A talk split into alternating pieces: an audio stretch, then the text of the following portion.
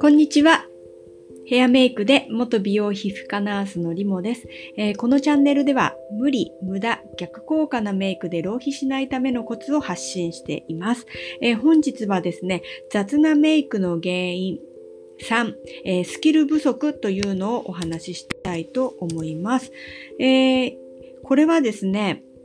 えっ、ー、と、雑なメイクっていうのは結局、えー、しない方がいいんじゃないかっていうのが私の意見でして、で、雑なメイクに見えてしまう原因の一つが時間がない。で、二つ目が、えー、メイクしやすい道具や環境が整っていないっていうお話を昨日までしてきました。で、三つ目ですが、これが、えー、スキル、単純にスキル不足っていうことですね。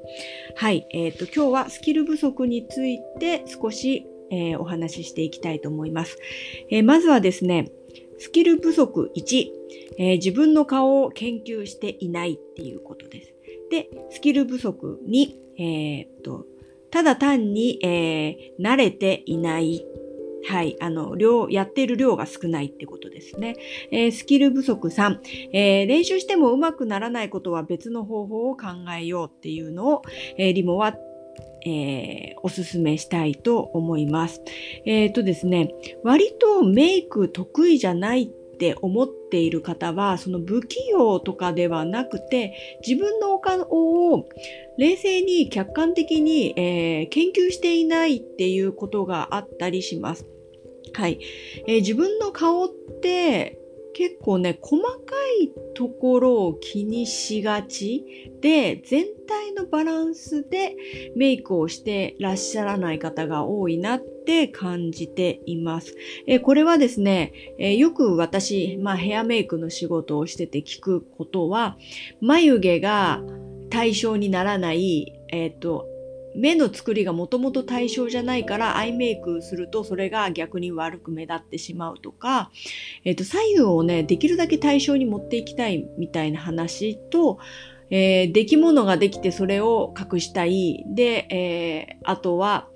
熊ですね。これがうまく隠れないみたいな、えー、ことがあるんですけれど、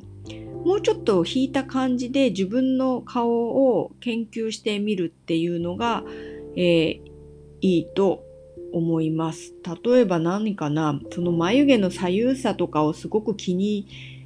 されるぐらいだったら、全体的な顔のトーンを整えるとか、あとはその、えっ、ー、と、イヤリングとかピアスをして、その視線を違う場所に持っていくとか、はい、そういうことができると思います。はい。で、二つ目のスキル不足は、えー単純に慣れてないっていうことが挙げられます。えこれはですね、